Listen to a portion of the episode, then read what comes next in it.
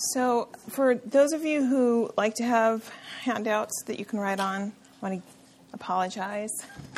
I I can't get it together to get you guys a handout. So I'm going to tell you what my focus is. It's pretty simple. Um, when I looked at this passage, there are just a couple of things. It's like everything that God says is important, but there are a couple of things that float to the top, and that is um, Christ being made perfect through suffering. So that's point one is most of what I'm talking about. And then Christ being a merciful and faithful high priest. So um, I know that Lori prayed for me, but I want to pray again, really, really quick. Um, our Father in heaven, we thank you for giving us your word. We thank you for this study. Uh, Lord, we pray that your will would be done here. Uh, and we ask, Lord, that you would lead us away from temptation and deliver us from the evil one.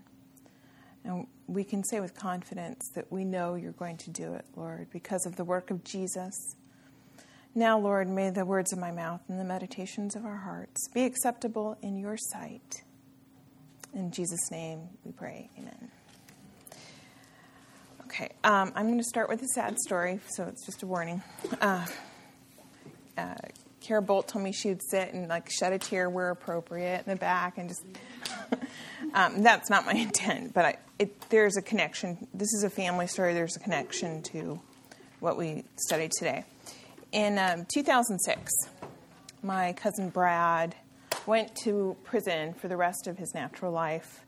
The last time I saw him was in 2003 at a family reunion. We'd gotten together because my dad's sister had Alzheimer's, and everybody wanted to see her before she got really bad. Um, I hadn't seen Brad for years before that um, because he had been in prison for about 10 years for crimes, a cascade of crimes, and he deserved to be there. But when he got out, I think he got out in 2003, he came to this family reunion, and I heard him say to somebody else, My parents gave me a second chance because you know, they had always gone to prison to visit him. He was their only son. And when he got out, he lived with them. He started going to church. He met a woman there and ultimately proposed to her, and she accepted his offer of marriage. And so they were married. And unfortunately, somewhere along the line, he started using drugs. And the people that he ran with were a really rough bunch of people. And one of those friends that he had through that group, her daughter was murdered. And so Brad took it on himself to murder the murderer. And he was caught and he was sentenced to prison. He was a repeat offender. It wasn't like this was the first crime he'd committed, and this was premeditated murder. And so he went to prison for the rest of his life. Um, in 2010, I'm standing in a hospital hallway in Mesa, Arizona, while my aunt, his mother, is speaking to him for the last time. She was dying of cancer. And the prison chaplain had arranged for Brad to call her and say goodbye. And it was one of the saddest moments in my whole life. And there, you know, there are many sad things that happen in all of our lives, but this one stands out because just the picture of brokenness, like he should have been there by his mom's bedside but because of choices that he had made, because he had yielded to temptation, he was locked away. And my aunt kept on saying, I was standing in the hall just weeping, and she kept on saying over and over, I love you, I love you, God bless you, God bless you. That's all she said. And because he yielded to temptation, that cost him that moment. It cost her, and I don't repeat the story with any sense of condemnation to Brad. Um, it still it sorrows me knowing that he's gone. Um, it's a dreadful tale of brokenness, but I'm telling it because it's a glimpse of the world that Christ entered into, and it's why he came. So that's why I tell the story because I want to drill down today and talk about Jesus being made perfect through suffering. Before I do, I want to I want us to pause and just try to clear our minds and like put away. This is so hard when you're listening to somebody else talk. Put away the list of things that we need to get accomplished today. And just try to be here in the moment because I want you to pretend you have supernatural powers. Um, I'm serious because as I kept on thinking about this passage, I thought we need to rise above and, and think about history and see it as this arc. There's the fall and what God did with his people Israel and the incarnation of Jesus Christ and the letter to the Hebrews. And here we are studying that letter. And this is all in this arc of time that probably seems like a breath to God. So I want us to think about that, like to sit above time and look, because it's really important to remember that this is all of this is part of God's plan. When I was preparing, I was listening to a talk by Sinclair Ferguson, and he said something that stood out to me. He said, All of the Bible unfolds from Genesis 3 6, 3:15, which says, God is speaking to Satan. I will put enmity between you and the woman, and between your offspring and her offspring, and he shall bruise your head, and you shall bruise his heel. I'm sorry, he's talking to Adam and Eve, but he's talking about Satan. So when we look back at the garden, this is where sin and suffering entered the world. And then we consider the incarnation and the death and resurrection of Jesus. We can see that God, in time past and time present, He revealed Himself to His people through His Son. And this is one of the things that Hebrews is showing us that Jesus is the revelation of God. So last week, the scripture we studied stated plainly that nothing is left out of the control of God. But the apostle states, at present, we do not see everything in subjection to him. And this bit of, pre- this bit of Hebrews includes one of the most beautiful claims in all of Scripture as a response to that fact that we don't see everything in subjection to God. The apostle says, and here I'm we're connecting from, to last week, but we see him who for a little while was made lower than the angels, namely Jesus, crowned with glory and honor because of the suffering of death, so that by the grace of God he might taste death for everyone. Verse 9 is an important bridge to the exposition that we studied this week in 10 through 18 because it proclaims that Jesus is the Son of God who suffered and died for our sins. And we can connect the glory of this week's text to the, the wonder of our brotherhood in Jesus. You have to look at the rhetorical situation here. In chapter 2, it begins by the apostle warning people not to drift away from Jesus, not to drift away from a great salvation. And when you think about the audience that this was written to, he's warning religious people not to drift away. It's not like he was writing to the pagans saying you need to be careful not to neglect God. He's writing to church people, warning them not to drift away. And then he holds up Jesus. We see Jesus crowned with glory and honor. So after verse 9, the apostle turns to God the Father's incarnational and sacrificial plan for Jesus. And this is where we take up this week, declaring that it was fitting that God, for whom and by whom all things exist, and bringing many sons to glory, should make the founder of their salvation perfect through suffering.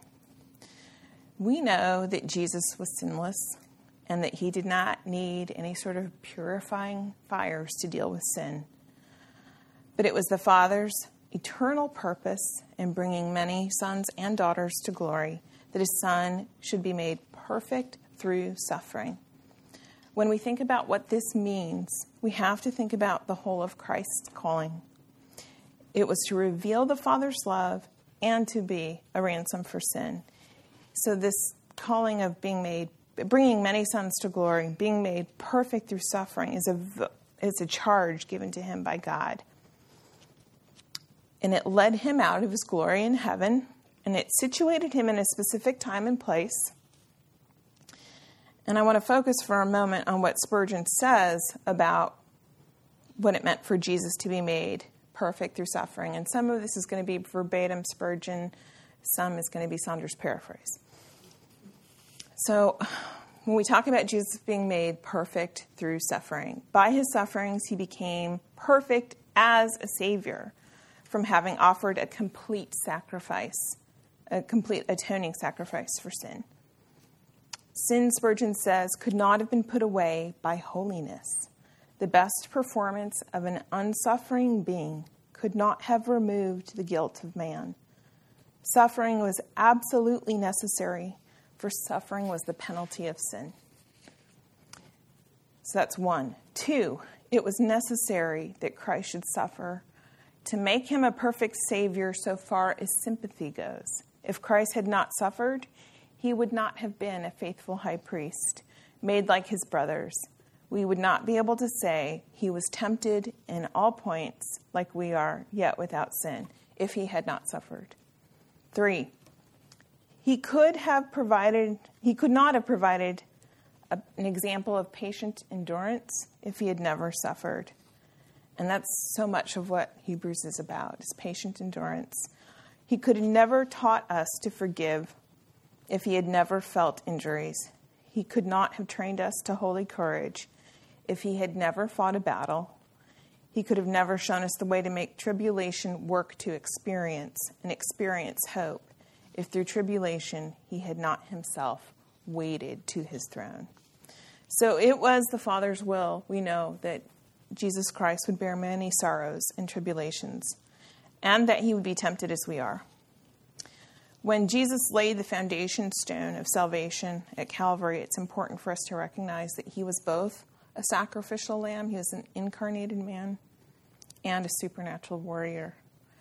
He was fully man and fully God, and he was involved in a supernatural conflict, which we don't we talk about sin a lot in relation to the cross, which is important, but it's also the cross was a supernatural conflict. While Calvary is the center point and it's essential to our salvation, it was not the starting point for Christ's suffering. He had been here for a while, he had had to deal with sinful humans.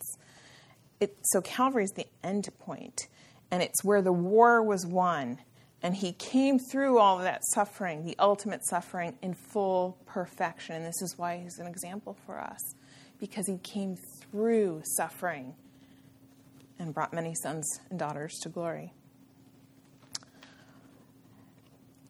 Consider that Jesus had met with Satan before that conflict at the cross.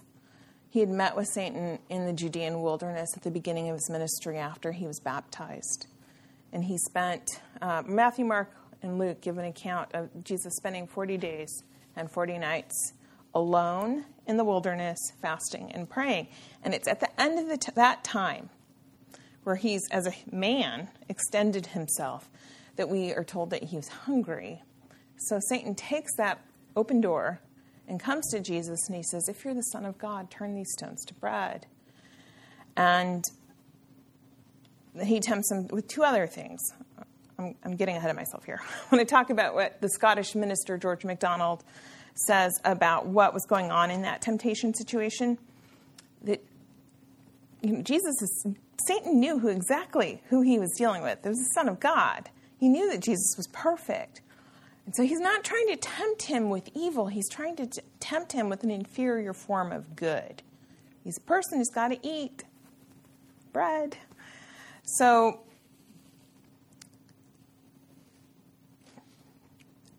Jesus rejects that temptation to fulfill his need for food. He's, he's going to wait for God to take care of that need.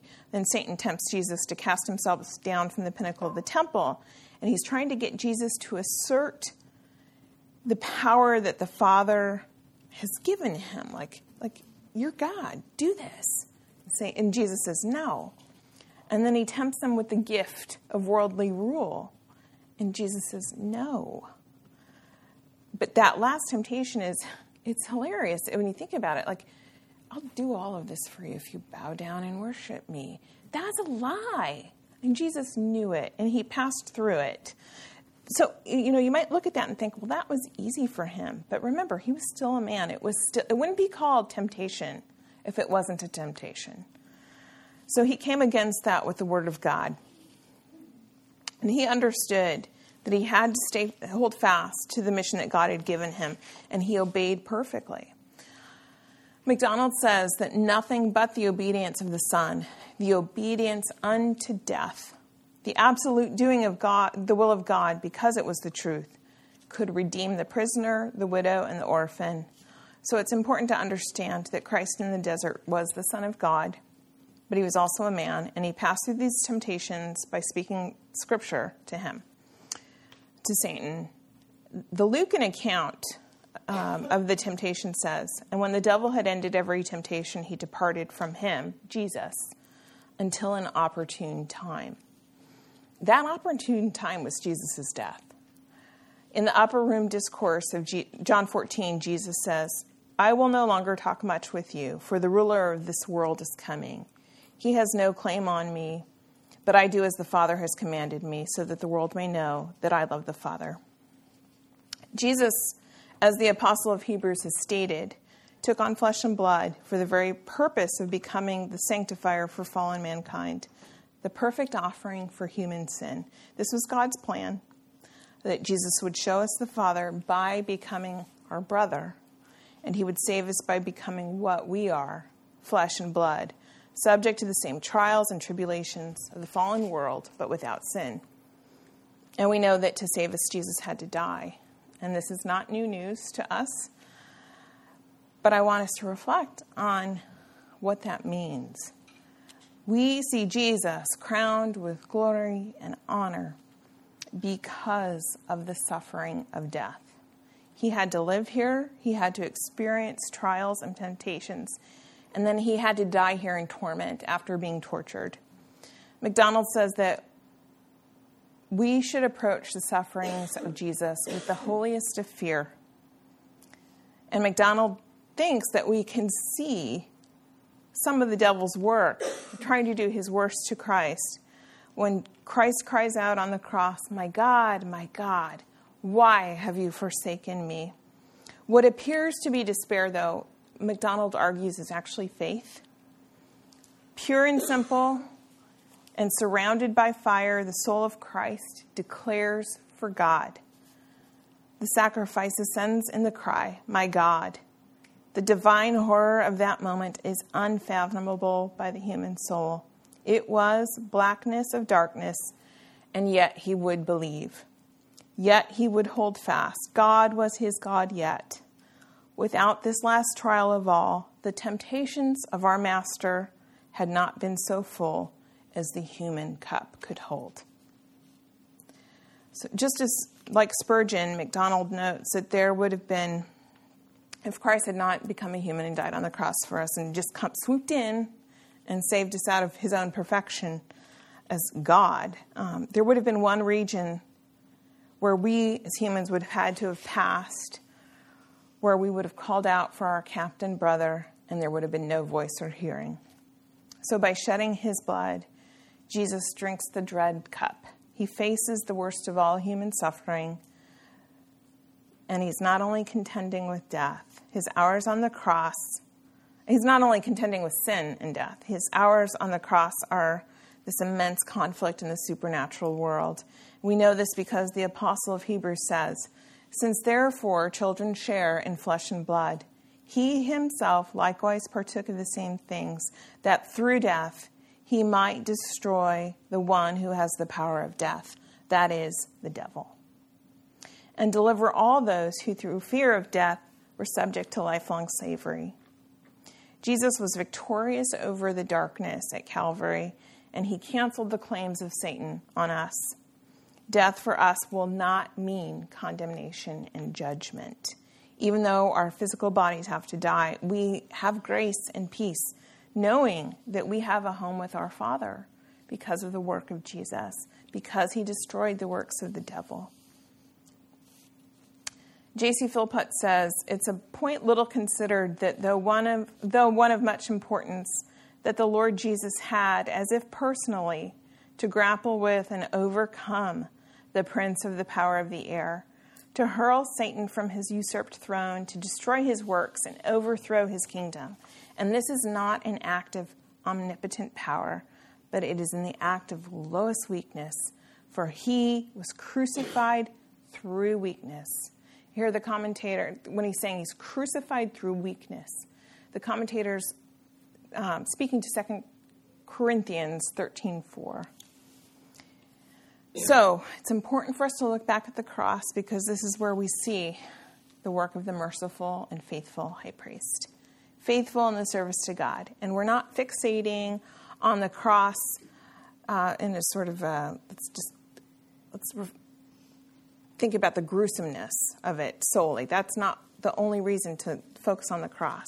And the only reason to focus on the cross is not, oh, my sin is what put Jesus there. But it's a recognition that that is the way that opened the door so we could become children of the resurrection, brothers and sisters with Christ. So Jesus is a loving, merciful, faithful high priest, and by going to the cross, he opened the door. He said, I am the way. That is the way. He is the sacrifice, He is the priest, He is the altar. And this is where we go free. So, Hebrews also talks about he goes, Jesus went through these things. So when you go through these things, you will know that you have someone to help you. In our own trials, in our own betrayals, in our own temptations to sin, we can never say that God does not understand what we experience here or that being human was easier for Jesus. If anything, it was harder because he was perfect. It had to have been hard for him to see people reject God and people engage in sin. But because Jesus became, came to help the offspring of Abraham, flesh and blood, the scripture tells us that he had to be made like us in every respect. So, what is hard for us here, he, not, he understands it. It was hard for him too. This means um, nothing is left out of his experience of suffering. He had to bear it all to become that merciful and faithful high priest in the service of God for the propitiation of the sins of the people. And as the scripture says, because he himself has suffered when tempted, he is able to help those who are being tempted. And the lovely part of the scripture text from this week that I didn't focus on is that we are part of God's family, that we are sons and daughters of God, being brought to glory and to completion in Christ. In a familiar, a familial relationship as beloved children. The real, reality of life here is that we are going to be tempted, we are going to have trials, and even though Jesus defeated Satan on the cross, we're still going to have to live in a fallen world. And this is why the apostle says, he is able, the present tense is able to help those who are being tempted. Part of the reason I mentioned the story about my cousin Brad is that it reminded me, like this scripture reminded me, I'm just like him. Given the opportunity, there are times where I would gladly commit murder, and I'm not saying that in jest. I mean, just recently, I shared with some of the women on the discipleship committee I became aware of a grievous harm that had been done to one of my friends. And the person who harmed her and her family went free. And when I realized what had happened, I was so angry. And I wanted to kill the person. I'm not kidding you. I wanted to, like, I don't own a gun, but I thought about like, how could I get one? How could I kill this person? Those things went through my mind, and I'm a believer. I'm a religious person.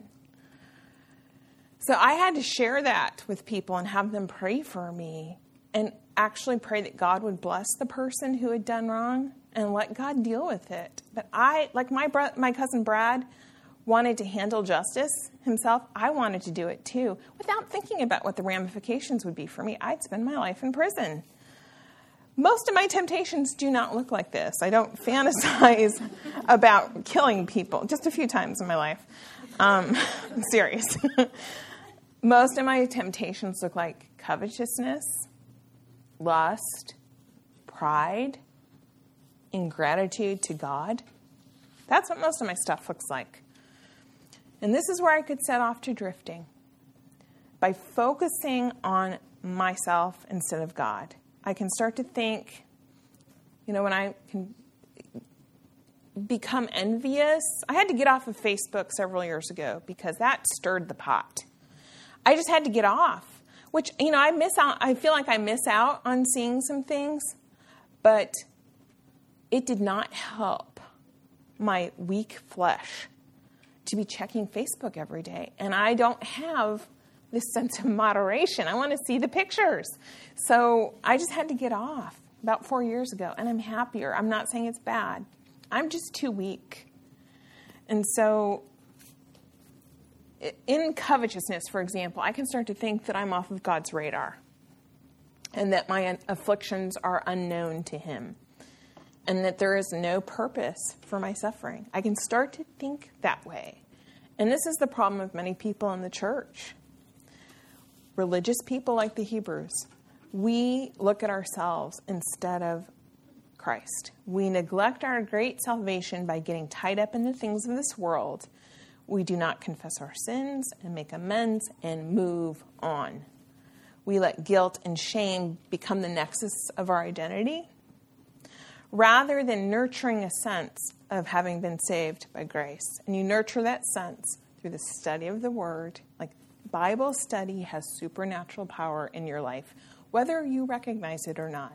The Bible is the only book that comes with an invisible person, it has power. So we nurture that sense through Bible study, through prayer, through meditation, through fellowship as brothers and sisters you nurture that sense of having been rescued by God's grace. That becomes your focus rather than, I'm such a sinner. And by, you know, if you look at your filth instead of the purity of Christ, you're missing out on Christ won for you. You will always lose when you stay in that I'm such a sinner game. I'm not trying to suggest that we should not feel contrition for sin the Lord does not despise a contrite heart. But I'm also not suggesting that grace gives you a free pass to make bad choices. However, in our trials and our temptations and our sorrows, which will come, you will have consolations and blessings. Jesus knows that it's hard here. He knows our hearts, and He's able to sympathize with us. None of us have resisted sin to the point of shedding our blood. Jesus did. He was perfect through suffering. When he, when he suffered and died, he was brought into his exaltation. And it bought you a freedom of soul that assures you that you're safe in the Father's love. And if you don't sense this freedom because of the sufferings and exaltation of Jesus, if you don't sense this in your heart, I encourage you to pray for a revelation of God's grace as you study Hebrews this year. And it will come. I, if you pray and ask God, it will come. Think about ages ago. We're going to step back up and, into our supernatural time vortex here. Ages ago, you know, Moses asked God to show him his glory the Lord said, I will make all my goodness pass before you. And now, in these last days, God has shone in our hearts to give us the light of the knowledge of his glory in the face of Jesus Christ. This is the good news of the gospel that we have a merciful and faithful high priest who is not ashamed to call us his sisters. He was made perfect through suffering. Perfect through suffering. I want you to remember these words because when you're in the midst of a trial, they can be a shield that you can hold over your heart. Let's pray. Father, we thank you that we are being taken from glory to glory. We thank you that one day we will see your face. Father, we thank you that we do have a merciful and faithful high priest in Jesus Christ who understands what it's like for us to be here. Lord, may we believe that we are being changed into the likeness of your Son for his sake. It is in his name that we pray. Amen.